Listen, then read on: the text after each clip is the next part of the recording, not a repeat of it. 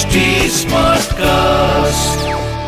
आप सुन रहे हैं एच डी स्मार्ट कास्ट और ये है फीवर एफ़ प्रोडक्शन बोलो साई साई राम बोलो जय जय शिरडी धाम श्री साईं भक्तों के लिए राम नवमी का दिन विशेष महत्व का है।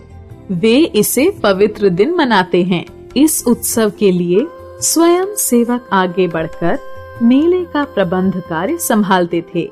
बाहर के कार्य तात्या पाटिल संभालते थे तो भीतर के कार्य बाबा की अनन्य भक्त राधा कृष्ण माई संभालती थीं। इस अवसर पर राधा कृष्ण माई के निवास पर अतिथियों का तांता लगा रहता था। उन्हें सबकी जरूरतों का ध्यान भी रखना पड़ता था। उसके अतिरिक्त मेले के लिए आवश्यक वस्तुओं का बंदोबस्त भी उन्हें ही करना पड़ता था। राधा कृष्ण माई मस्जिद की सफ़ाई का कार्य स्वेच्छा से किया करती थी। वही मस्जिद को पोतती थी। कारण कि निरंतर धूनी जलते रहने के कारण मस्जिद का आँगन व दीवारें काली पड़ जाया करती थीं। सफ़ाई का कार्य वे रात्रि में करती थीं, जब बाबा विश्राम करने चावड़ी चले जाया करते थे।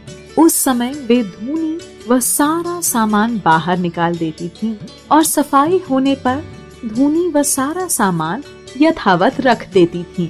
बाबा को सबसे प्रिय कार्य गरीबों को भोजन कराना लगता था। इस कार्य हेतु विशाल भोज का आयोजन किया जाता था। यह कार्य मेले का ही एक अंग था। इस भोज में अनेक प्रकार की मिठाइयाँ बनाई जाती थीं।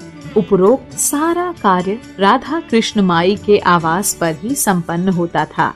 इस कार्य में प्रतिष्ठित व धनी भक्त भरपूर आर्थिक मदद किया करते थे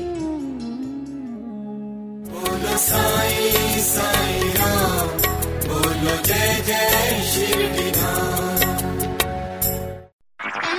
आप सुन रहे हैं एच डी स्मार्ट कास्ट और ये था fever F production H smart Smartcast.